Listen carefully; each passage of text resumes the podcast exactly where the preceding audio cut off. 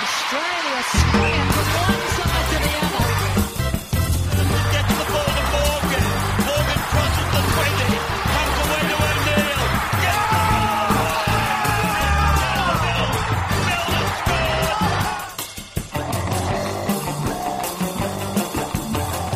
You're listening to Ladies Who League. Good morning, everyone, and welcome to this week's episode of Ladies Who League. We have a lot of sport to get through this morning, so let me introduce you to my panel so we can get straight into it. I've got Elle Allsop from Fox Sports. I'm very happy to see you, Elle, because last night I literally thought you may have been on fire. Hi, Mary. Thanks for having me. I like to think I'm always on fire, but uh, no, last night was just a, uh, a mix up with the fire alarm. Apparently, someone burnt some toast. And what's happened to that person who's burnt the toast, Elle? Are they still working at Fox Sports? I believe they were immediately escorted from the premises. Well, do you know what? we found the person that burnt the toast. We've got a former Fox Sports employee, Nathan Brookes, this morning. Hello. Sabotage. Good morning, Mary. Nathan, what was on the toast? Uh, there wasn't much, but uh, yeah, it, it was an unfortunate accident. I did leave on good terms. It wasn't like I was trying to burn down the place or anything. Look, But, the Dragons' um, results yeah. haven't been Yeah, that exactly. bad. Like, you don't need to burn down Fox Sports to get your point across. He was just missing the place. He comes back occasionally, makes dinners. Yeah, yeah. No, it's a very good kitchen setup there. So I went home, and after not working there, I was like, I better go back and cook some toast. Like the sandwich press is pretty good for steaks as well. And well. of course, the income is much less, so you're living Exactly. off toast at the moment. I Exactly. have heard of people using sandwich pressures to make steaks. Like, is that actually a Yeah, thing? George Foreman. Yeah, yeah, exactly. It's pretty much a George Foreman grill without the like frayed edges. There you go. I, I don't eat go. meat, so that's probably why I don't know. And I've got to introduce everyone to Brittany Carter again, my fabulous producer, who is not only producing but on the mic this morning as well. Good morning. Britt, I might get you to juggle as well. You're already doing everything. Can you juggle while you're doing all this as well? Uh, got some balls for me? I'll give it a go. Why not? can do anything, Britt. All right. First thing I wanted to get into was the Olympics. We'll do a quick Olympics wrap up. Um, on Monday morning, the curtain finally closed on Rio 2016. There were some great moments. Some of my favourites included the women's rugby seven, Chloe Esposito in the pentathlon. I loved watching the Boomers and the Opals play despite not perhaps getting the result they wanted. Um, but there were also some some heartbreak as well for our athletes like Kate and Bronte Campbell, the Opals, um, the Boomers, and also the Matildas. There's been a lot of talk in the papers this week about who is to blame, and I'm putting blame in inverted commas about the disappointing, again in inverted commas, results of our athletes.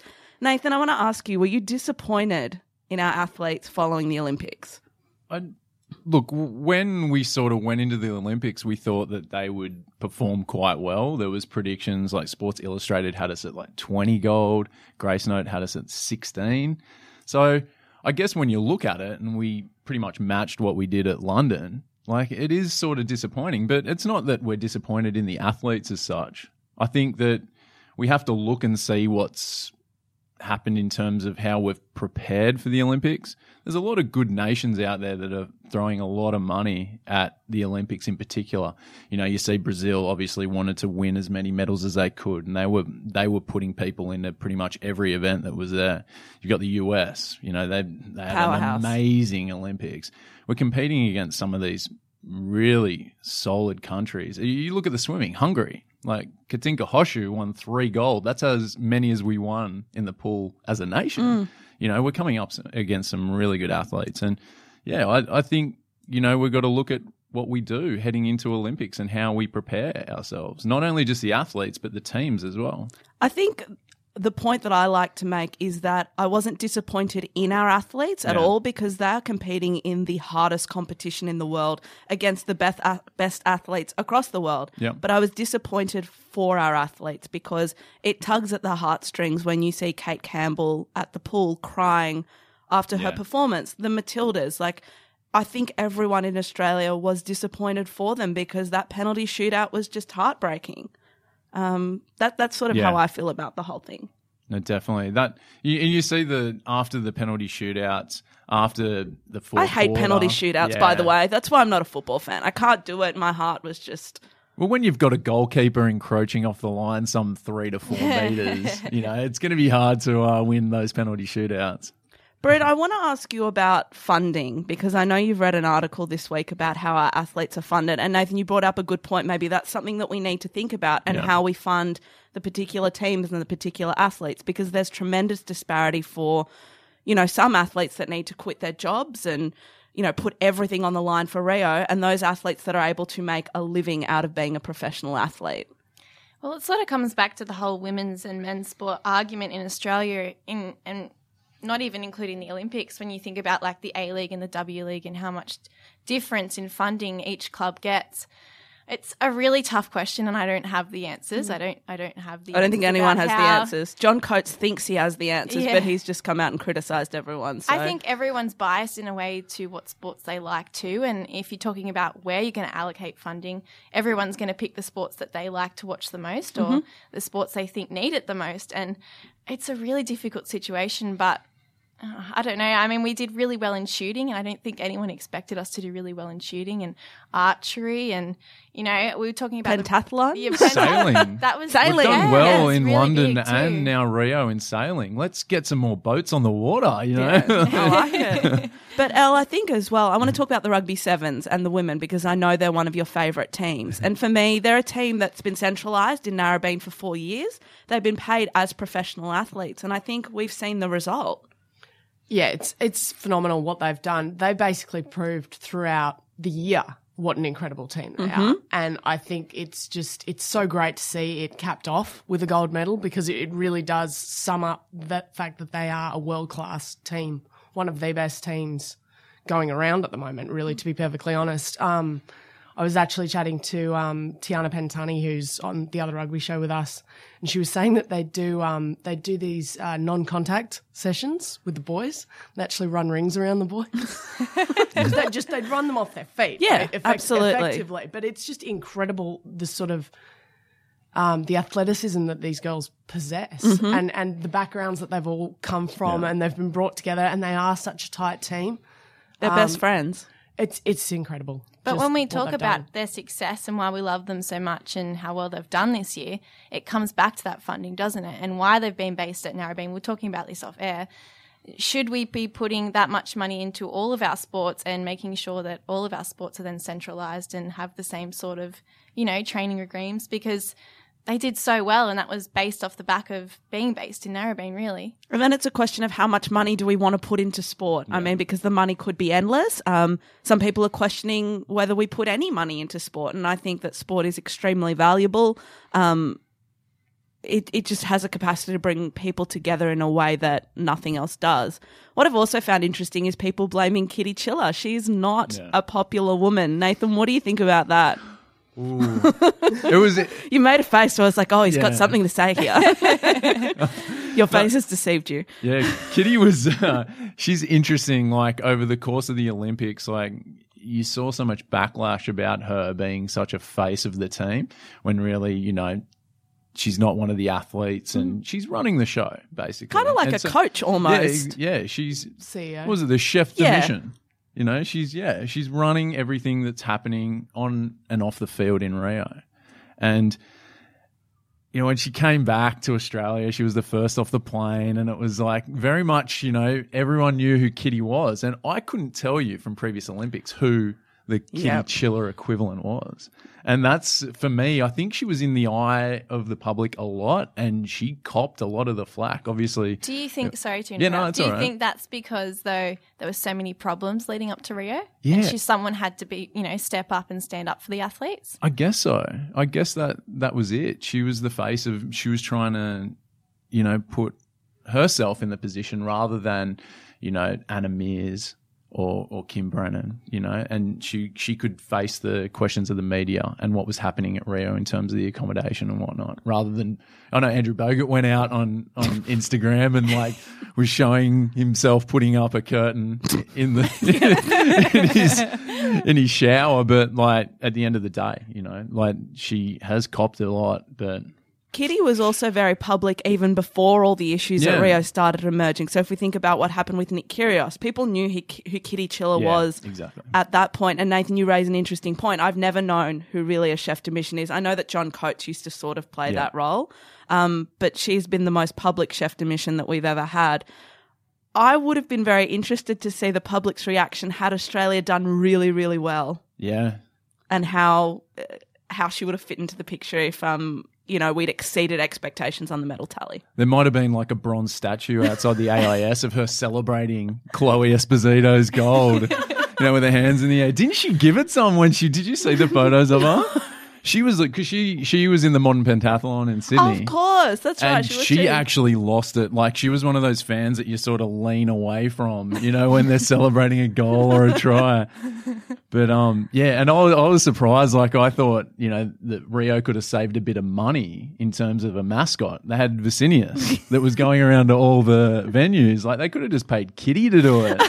She was everywhere. She was everywhere.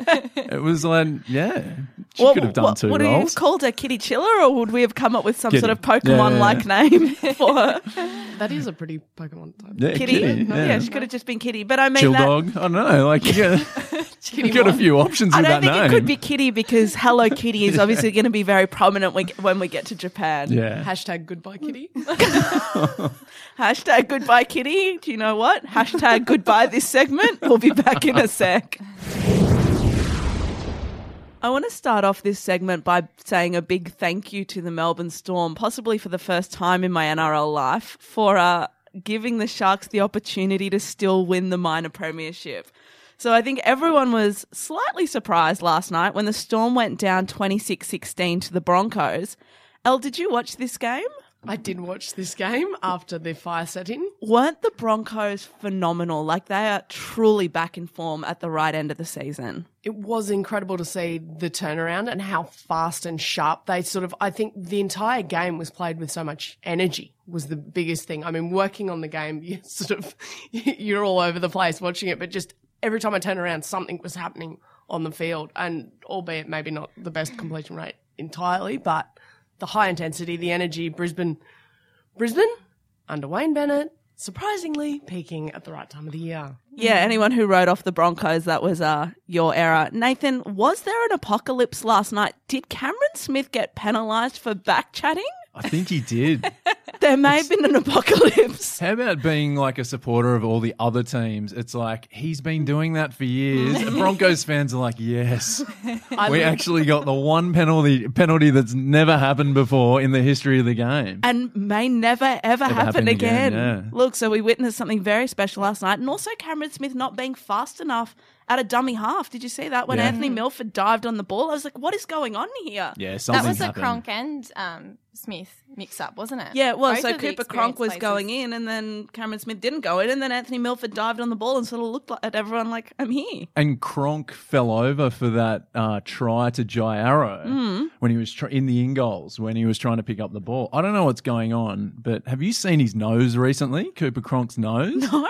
It is. It is a mess. he needs to. broken a few so- times, I yeah, I, don't know how Tara Rushton can look at him and have a conversation with him without looking at that thing. She's His beak is all over the place. Maybe that's what she's looking at. I don't know. Nah, he's a very handsome guy, even with the broken nose. But yeah, I, I was just. It was just one of those games where it was just like I think the Storm have just got to throw in the bin. They've still got another chance to wrap up the minor premiership next week against the Sharks, and that's awesome.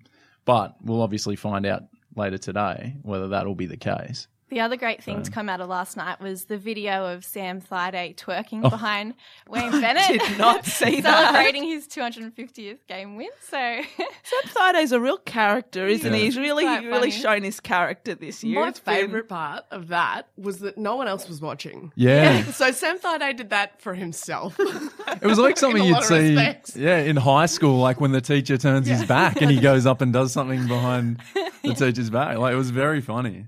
And of all coaches, Wayne Bennett as well. That's quite Yeah. entertaining. The other game that we've had already is the Bulldogs and the Cowboys. The Cowboys won 24 16. Has there been a team that's been more inconsistent than the Bulldogs this year? Yeah, I don't think so.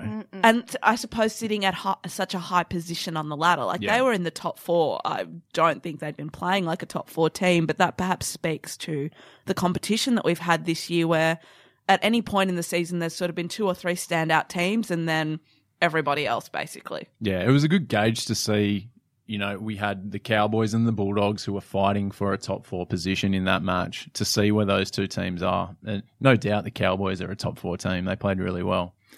But the Bulldogs, they they were very average, I thought, at Belmore of all places as well. They don't play that well at Belmore. no, they I really don't. One from four there since they've gone back to Belmore in the NRL. It's a pretty poor record. I think Yeah. the other thing I found interesting this week was that so many people were talking about how it was the Bulldogs' biggest ever mistake to let Jonathan Thurston go and how successful he's been at the Cowboys. My view is that I don't think he would. I think moving away from Sydney and the media spotlight has really benefited JT, and I don't think he'd be the player he is now if he'd stayed in Sydney. The other argument is he was so young at the time. Mm. And so we've got so many rookies doing so well this year. They've been my favourite part of the game this year. You know, Kerrod Holland, Nathan Cleary, Suliasi Vunivalu. yeah, Latrell Mitchell. I mean, there's so many. And you just don't know. They can either, you know, continue with that form or fame gets to them and, you know, they go down the plug hole. Yeah, But- Parramatta have had a number of players like that. Tim Smith, anyone? Does anyone Yeah. remember Tim Smith? Well, that was the thing with the Bulldogs at the time. There was quite a bit of controversy on and off the field. Mm-hmm. They were a very good team and they had to work out who to keep, who to get rid of. But there was also things happening as well with regards to salary cap and a few other incidents. Mm-hmm. So I think it is a, cir- a circumstance where it was good for him to move on and, you know, resurrect his career, even though it was still fairly young Mm. and, and to get away from the spotlight. I, th- I totally agree with you there, Mary. Al, did you see Greg Eastwood score his try? Is there anything more joyous than seeing a large man score a try? No. Short answer, no. um, Just the joy on their face when they get up. It's like they've won the lotto. I love it. They really love don't it. expect it, do they? it was oh my incredible. god, I got there. I love I love Greg Eastwood backing himself to step Lachlan Coote. Like that was my favourite part. Running in, Josh Reynolds is there in support. No, that's all right. I've got footwork too, right? I've got. I think there was I've quite a nifty bro. sidestep there from Oh, him as well. I loved him. He backed himself on the intercept. He backed himself on the step. You love to see that. Like they practice it in training to, to actually execute in the NRL. Incredible. Desi would have it. been cheering. It was like slow mo, wasn't it? It was like you knew it was going to happen, and then it just happened. Oh, there he goes. There he goes. If I was refing it, I would probably just go upstairs just to watch it again. You know, just actually, can we just watch it again? I'm going to give it a try. But I have a I try. actually- See it again. I can't believe a that happened. Don't check anything. Yeah, Just show me yeah, again. Exactly. I have yeah. a try, but can I see it again in fast motion? Just make sure that's Greg Eastwood scoring that try because it did look a lot like Moses Mbye. There's a guy at work who I call the uh, fastest slow moving ninja.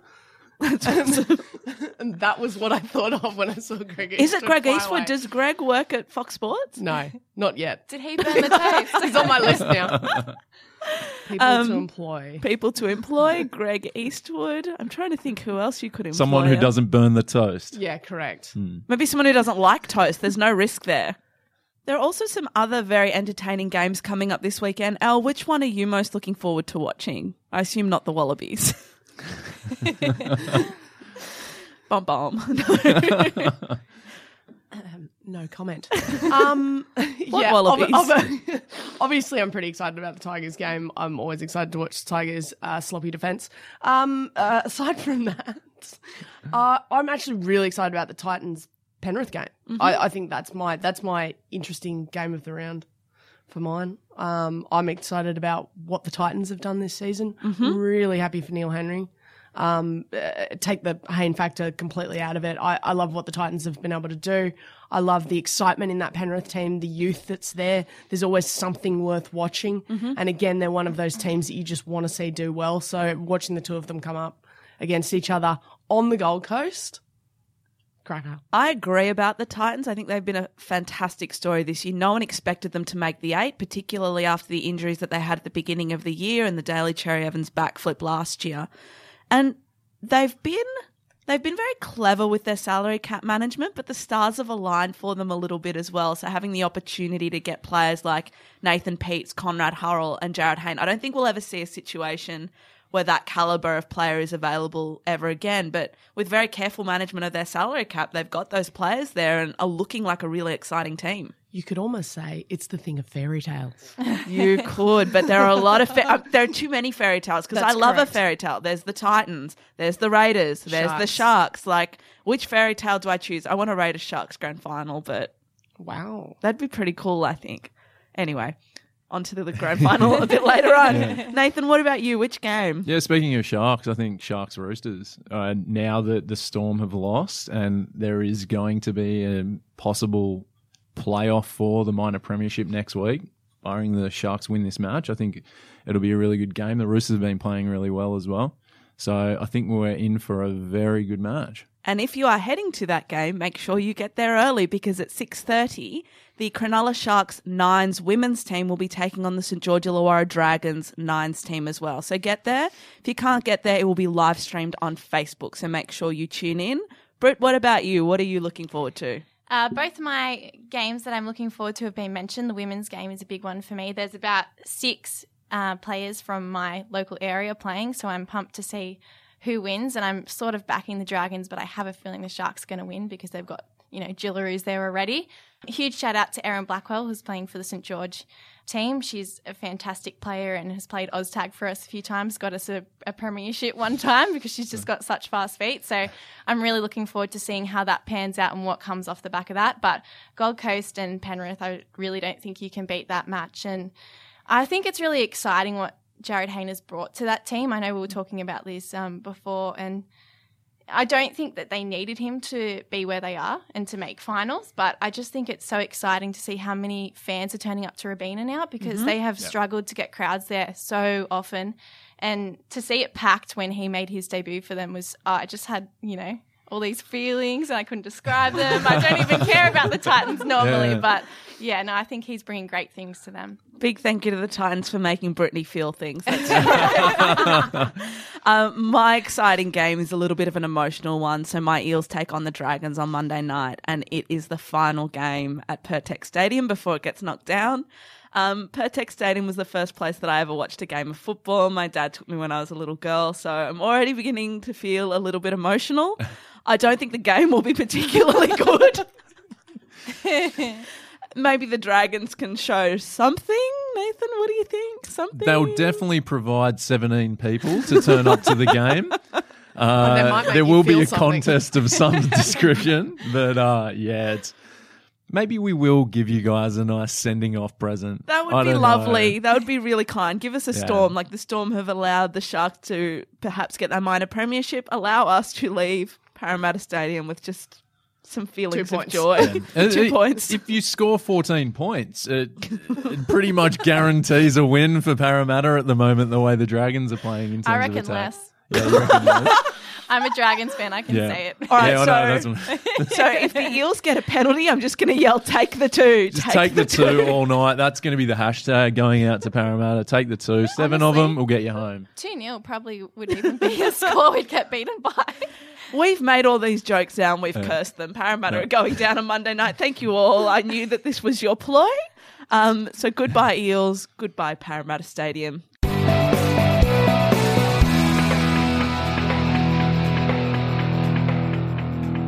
It's been a very exciting week in Women's Rugby League this week, with the New South Wales Rugby League announcing earlier this week the formation of a new women's competition, the Tarsha Gale Nines, to run alongside the existing Harold Matts and SG Balls comps from next year.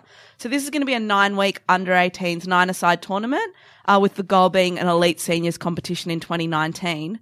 Not only that, but as I've already mentioned, this afternoon, prior to the game before the Sharks and the Roosters, the Sharks Nines women's team will take on the Dragons women's team. Joining us, we have Allana Ferguson, current Jillaroo, New South Wales representative and champion. I'm just going to throw that in. And one of the members of the Sharks team for this afternoon. Hello, Allana. How are you? Very good. Thank you, Mary. Very excited. We are all very excited for you. Allana, this has been a massive week in Women's Rugby League. What has been your favourite moment? Have you got a highlight yet? Um, I think my highlight will probably come this afternoon when I actually get to wear that Sharks jersey for real and run onto the field. But um, yeah, really looking forward to it. And it's just been a week that's been full of amazing opportunities. So it's really, it's, it's all really been exciting. And Allana, what's the preparation been like going into tonight's game? Preparation's been quite professional actually. We've had um, we've been training Tuesdays and Thursdays for oh, a little under two months, and um, we've had a couple of Sunday sessions as well, comprising of video sessions, whiteboard sessions, and then obviously our field sessions. So um, yeah, look, I think we're pretty prepared. We've we've had to learn a game and learn to ha- learn how to play a game that we're not really quite used to as such. So um, it's been interesting, but also a huge learning curve for all of us. Allana, it's Nathan here. Just wanted to ask a question. I'm a Dragons fan, and good luck to you tonight. Don't hold that against him. But I wanted to ask, how's the rivalry been this week between the players? Has there been a bit of talk, a bit of trash talk amongst you? Yeah, look, there's been a little bit. I think between, especially um, Kezie and a few of us girls, we were at the a media announcement earlier on in the week, so we spent a little bit of time together, and we're constantly back and forth with messages, regardless of what's happening. So, look, there's been a, tiny little bit of rivalry, um, all in great spirits, and yeah, it's just a wonderful opportunity for both teams, and the fact that we get to play against one another is kind of cool too. Allana, I want to ask you about the announcement earlier this week. A couple of people have been asking me about how this competition is different to what we have now. Can you tell us about the opportunities that currently exist for women to play rugby league? In the juniors or in seniors? In Juniors at the either, in either. Does this fill a gap for us? Yeah, for sure. Um, I don't think it's a secret within sport that it all starts at the ground roots and it all comes and develops from our juniors. So I think the fact that New South Wales Rugby League have acknowledged that and pushed the junior comp to be created first.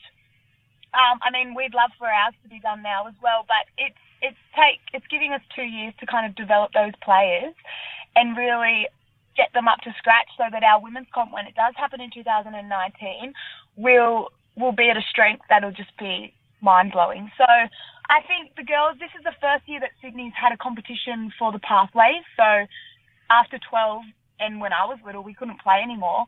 But now they've got a 13s to 15s comp and they've got a 16s to 18s comp. So that happened this year for the first time in Sydney. And it's just huge that New South Wales have acknowledged how incredible that's gone and how well it's kicked off and that they've created this opportunity for girls to, to strive towards and to get more players in our game. So I think the fact that they've given the girls this opportunity, it's just going to get more players involved. And then hopefully that'll um, increase the player pool and the amount of opportunities. And when we can kick off our seniors comp in a couple of years, it'll just be at a level that no one's ever seen it before. So it's very exciting. Because Allana, I think that's the key. So, so many people are stomping up and down and wanting the NRL to launch a women's competition, but I, I want the women's competition, but I want it to be sustainable and to ensure that we absolutely have the talent to maintain however many teams we announce. So, by starting this competition first, I think it gives us a really good basis to start that seniors competition in a couple of years. Yeah, for sure. And I think it's a bit it's a bit of a touchy subject for um, some of us girls and the senior players that are playing at the moment because um, we just would love it for it for it to be us. But again, and and a real a realistic look at it, we need to really strengthen the younger players that are coming through and get more players in the game because that's how our comp will be sustainable. So it's it's tough because we're kind of ready to do it now and we're so excited about everything that's happening. But I think it's exceptional that they're giving these girls the opportunity and something to strive towards. And yeah, it's only going to benefit the senior comp when it comes into play as well. Allana Britt here. Who do you actually support in the NRL and what made you play for the Sharks? uh, I've been a diehard Sharkies fan forever. I grew up in the Shire when I was younger, and because I played footy from five to twelve, so I've just lived and breathed it my whole life, and have always gone for the Sharkies. So the fact that this opportunity is here is amazing, but being able to wear the Sharkies colours is just beyond a dream come true. So I'm really, really privileged and humbled to be a part of it. Allana Elle here. Just a question for the girls out there who are whatever age they are and they want to get involved. What's the best way to go Yeah. about it? Um, sign up to your local competition.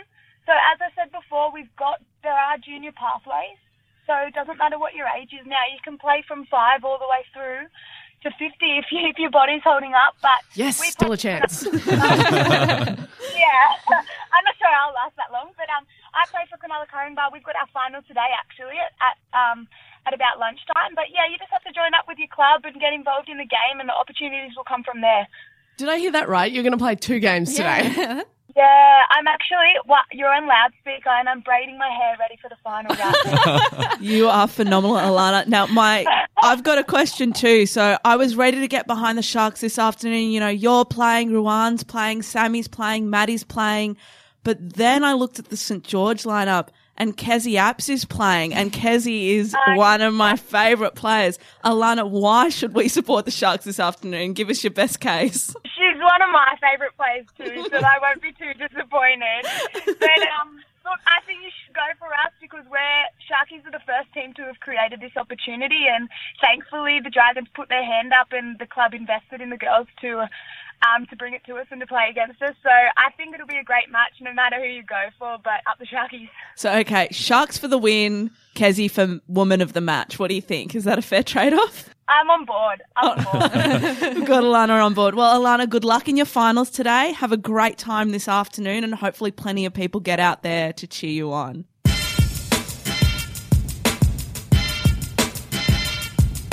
Britt, I'm very excited about this next interview. I'm going to let Wendy Fox, who our next guest is, introduce herself properly and introduce her work. But all I'll say to start with is that Wendy is a Melbourne based designer and illustrator. Good morning, Wendy. How are you? Good morning. I'm really well. Thank you. Thank you for joining us and for making the time. We really appreciate it. That's okay. I'm really happy to do this. It's great. Now, Wendy, tell us about your project that you're currently Uh-huh. working on. Oh, yes, I am. Um, well, it's a continuation of a project that I started four years ago um, when I was watching the London Olympics. And I, you know, I must have been a seed that was planted when I was really young. I did a lot of ballet growing up. So, you know, what your body looked like in relationship to what you're doing was a bit of a thing. And then, you know, I was watching the London Olympics and I was so amazed by how diverse female athletes are physically. And it just, it really struck me as something that we don't really acknowledge or talk about. We generally talk about how women look in this very specific way, this very specific body type. And I thought, you know, here are women doing incredible achievements, incredible feats. And we should really be looking at them as positive role models for all of them, not just, you know, ones that sort of fit more of that prescribed model mold. And you know, I was curious. It be so interesting to actually line them up and all have have a look at them. And then I think I was talking to my husband about it, and he's an architect, and so you know, we both sort of work with data every now and then. And, and he said, you know, you could probably get that data. Like it's probably available. I'm like, really? And so just, you know, it's just an idea that was just brewing in my head and the games are still going. And I went onto the London Olympics website and for every athlete, there's a little sort of personal page with all their, you know, basic information, their age, where they're from, and what events they're in. And then it has their height and their weight. And I thought, well, it, is, it does exist. And so I kind of thought, well, maybe I'll just chart it because it'd be really interesting to look at the, the extremes as well as the middle range. And so I just thought I'd do more of a standard, just very basic chart of this information. And then, and then I, I sort of played around, thought, well, it should be more interesting to look at it as a piece of information design that does represent the athlete in some way. And so that's when I started playing around with illustrating them and how I was going to represent them and sort of what would be the controls, what would be the variables. And then I also realized well, we are talking about a large group of people because there's a lot of women that compete in the Olympics. So I had to narrow it down to, it made sense to narrow it down to the women who won gold. And there were 276 women who won gold medals in London. It's 139 gold medals, but when you count in all the team sports and some women win multiple gold medals, that's how many it ended up being. And so then I just started I started illustrating them and just coming up with how, how I was going to design it and explore it. And it took me quite a while because it was a side project. So it was definitely, you know, I did it on the side. It wasn't, nobody was asking me to do this, but I think once I started doing it, it just kind of took on a life of its own. And I would stop it for a bit and come back to it. And then I didn't fully finish it. And I didn't really engage the world in it in any way. I just, I really did it privately alone until I completely finished it. And then I started sort of trying to put it out there. I hadn't used social media a lot before then. And so I was total novice with all that stuff. but I just started sort of trying to send it to people who I thought might find it interesting. And they did. Like, oh, oh this is really amazing. This is, this is really cool. And, um, you know, and I sold some posters. And then after that, I actually started submitting it to some design competitions. One of the things that really strikes me about the poster that you made for London. Is the height difference between some of the athletes. I mean, we see them on TV and we, we can see the physicality and, and their muscles are different. Mm. But when you actually see how tall some of them are and how short some of them are, I thought I thought that was Yeah. super interesting. It is. It's really, um, well, that's what I thought was so interesting too, because it is so, it's really, really extreme. And it's becoming, like, as sports science evolves and continues to evolve, and everything becomes increasingly sports specific, Uh, that is going to continue to happen. And so I think the thing, the first thing when I did London that just blew my mind completely was how short the fastest woman in the world is.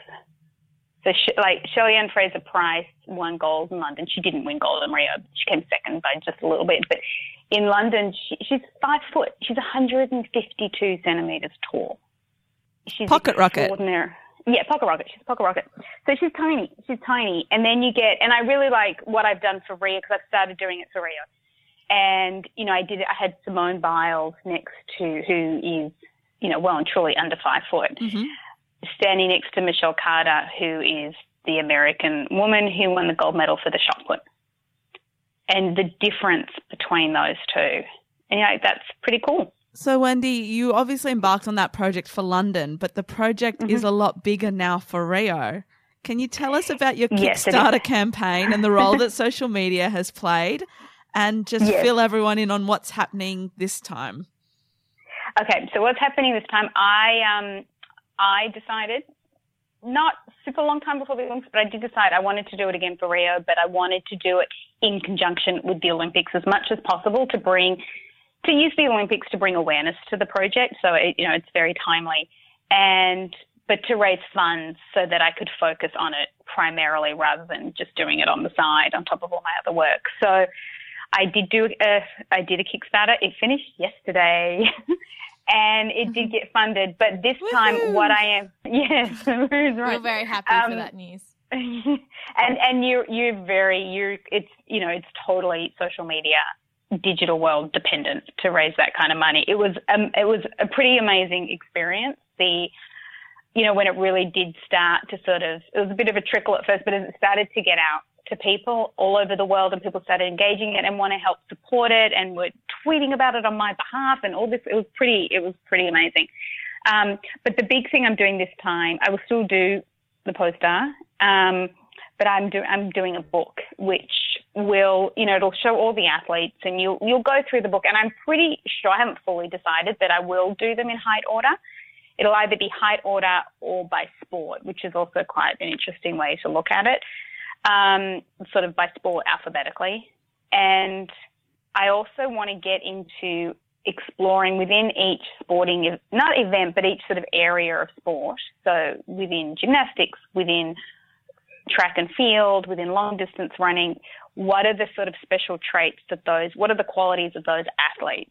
And so this is much you're you're doing this and list this on your Kickstarter page um, for Yeah. girls as well. So you mentioned only one in 10 14 year old girls do the required amount of weekly exercise. Now you've got a daughter yourself. she's been a hockey this morning. Is this Yeah. is this as much for her growing up as well? Absolutely. It's not like, you know, when I was doing this and by doing gold medals, I'm not saying, okay, everyone, you can go be a gold medalist now. It's not, it's not what I'm saying, but it's a way to inspire girls to participate in sport in a tool that's fun to look at. It's very digestible. It's engaging. It's an interesting way of looking at the information. And, and also it shows, because I've shown every sport equally. I haven't given weight to some sports over other sports. And in the media, a lot of a lot of people don't see a lot of the sports that are actually available to play. And if you don't see it, you can't partake in it. So I feel like it's a really useful way to help girls engage in sport, and it's really good for them to engage in sport, not just because they need to exercise, but I think it's something to focus on.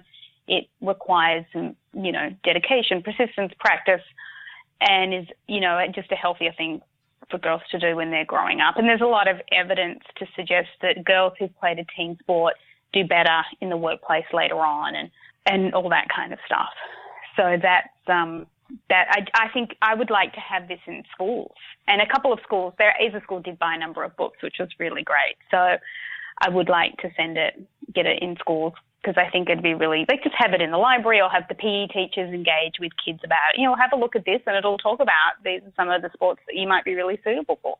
I I was going to say that's wonderful, Wendy, because as I said, like I love the idea of the book and I love celebrating women in sport, but I think it's so much about giving young girls the opportunity to see what's possible for them and to let them know about sports and athletes that they may not have known about before. Speaking of Yeah. that, do you have a favourite story to come out of this year's Olympics or a, a favourite female athlete? Oh, there's a few. I mean, I'm pretty in awe of um, Katie Ledecky, I'd have to say. You know, when people are that focused, I mean, obviously she's like phenomenally talented and, you know, she's that extreme of, you know, it's people like that. And even um, the young Canadian Penny, it's a, I don't know how to pronounce her name, Oleksiak. Um, she was, you know, that kind of blows my mind given how young she is to win. She won the 100 meter freestyle and the rugby girls. The rug that was mm-hmm. amazing. That That and was Chloe. yeah, and Chloe- Chloe Esposito. Like there were just so many we could go on all morning. But Wendy, Yeah, but the, I think the rugby girls were pretty. That was pretty exciting. That was uh, one of my favorites, and we've been talking Yeah. about that a lot on this show. Wendy, congratulations on your Kickstarter. Ladies Who League was very, very happy to contribute and to have our name as a patron in the book. Hopefully, you'll uh, sign the book for us. Yes. And when we well, you. Yeah, Oh. yeah, I will. No, when we receive it, we'll uh, definitely take some pictures with it, and I can't wait to see it because your designs are extraordinary and your attention to detail is quite outstanding too. So I, I saw Charlotte Caslick, and you've uh, Yeah. you've successfully been able to draw her with uh, one of her braids undone, which is Yeah. uh, one of her characteristics. so it's clear that you've Yeah, been that paying was- attention. yeah, yeah. No, I, I, I, do like to. I do like to give them that little special little bit of detail. And they're they're runners. Like I make sure their their shoes are pretty accurate, and if they have a bandage, and and I'm and I'm going to be looking out for tattoos as well. I want to I want to get them, you know, because I'm leaving their faces blank intentionally, so I have to make up for those, recognizing details in other ways. Wendy, we can't wait to get a copy of our book. Congratulations and Thank keep doing what you're Thank you so doing. much. it's outstanding for I women's will. sport.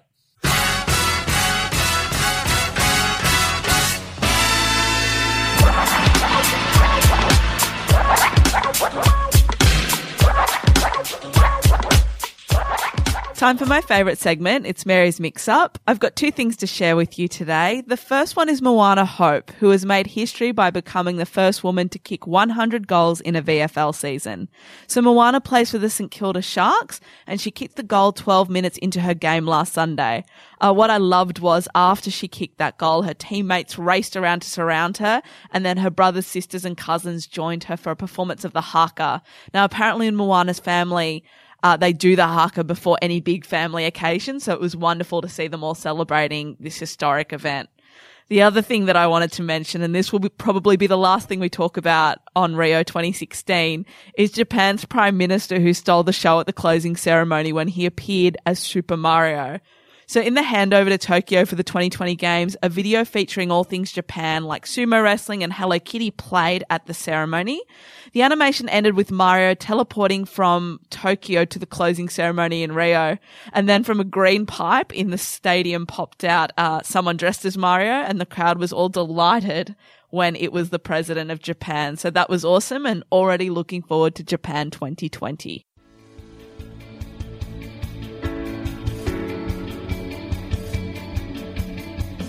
Radio Hub is Australia's premier podcasting facility. With high quality sound equipment and production services, Radio Hub is a one stop shop for all your podcasting needs. So, if you're ready to jump into the exciting realm of podcasting, contact Radio Hub on 0402 870 900 or email info at radiohub.com.au. And that's another show done and dusted. Elle, thank you so much for coming in. Thanks for having me. I'm not going to talk to you about the men's rugby, but it has also been a good week for the Australian women's rugby sevens. It's been a good month for them. It's it's been a good year for them. But what was the announcement this week? I was very excited to see in my inbox a advanced release for Sydney Sevens tickets next year, and uh, Charlotte Caslick front and center, leading the poster, best. the, marketing. and just I guess so. I went this year at the beginning of the year, and we went largely to watch the the girls play three games, three games against Ireland. Ireland, I believe that's it right. was um, friendly games, uh, a little bit one sided. It's amazing to be able to watch the entire competition with the women playing a, prop- a full competition in Sydney for the sevens. I think that's epic. I'm really excited about that. The only concern is that it is likely to be the same weekend as the Auckland Nines, so people may That's need some to terrible a- scheduling. It is, New Zealand. but uh, I'm look, looking at you. It was the same thing last year as well. So I Look, think. don't get me started on the NRL and their scheduling. well, I was sort of looking at the scheduling, trying to work it out, and All Stars from memory is on the 10th, and the Nines is usually the weekend before. And I feel like there's rugby the weekend before the Nines in New Zealand. So hopefully I won't have to make a choice. But regardless, it is so exciting that we're going to have the women's tournament here. So everyone will be able to get out there and, and support our gold medalist and world champions. who will also be uh, coming into our show, the other rugby show, which records at Fox Sports on a Sunday night at eight thirty. So we've got a couple of the girls coming in. So it'd be great to congratulate them after their gold medal win. If you want to come along, um, get involved with uh, at the other rugby show on Twitter and Instagram if you want to come along. So just send a tweet, or how does it work, Al? Uh, yeah, just Or just turn up. find, find find the social. Find the socials. Get in touch with us on the socials, and we'll get back to you. I'm going to Newcastle tomorrow for Old Boys game. So if I get home from Newcastle in time, I may even make a trip out and get a cheesy photo with uh, one of our rugby sevens players. Not sure who yet, but they're all superstars, so it doesn't really matter. Fantastic. Come along. Excellent. Nathan, thank you so much for coming in. It's been a lot of fun. No problems, Mary. Thanks for having us. You've brought a lot of laughter into the studio this morning. Look, Elle usually brings a lot of laughter, but the two of you combined has been a lot of fun.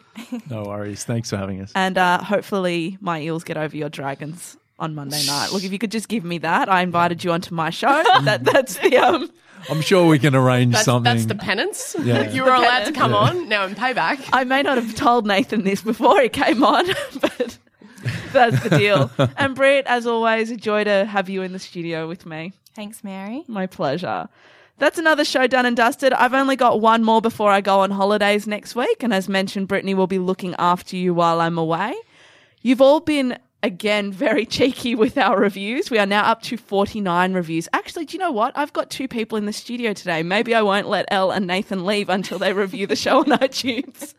and then next week, we'll be able to give away some Ladies Who League merchandise to one very lucky reviewee. You all know what to do. Jump onto Twitter, Instagram, Facebook, and say hello. You know where to find us at Ladies Who League. Have a great weekend. I wouldn't watch the rugby if I were you. You've been listening to Mary Kay from Ladies Who League. Australia spraying from one side to the other. And then gets the ball to Morgan. Morgan the 20, comes.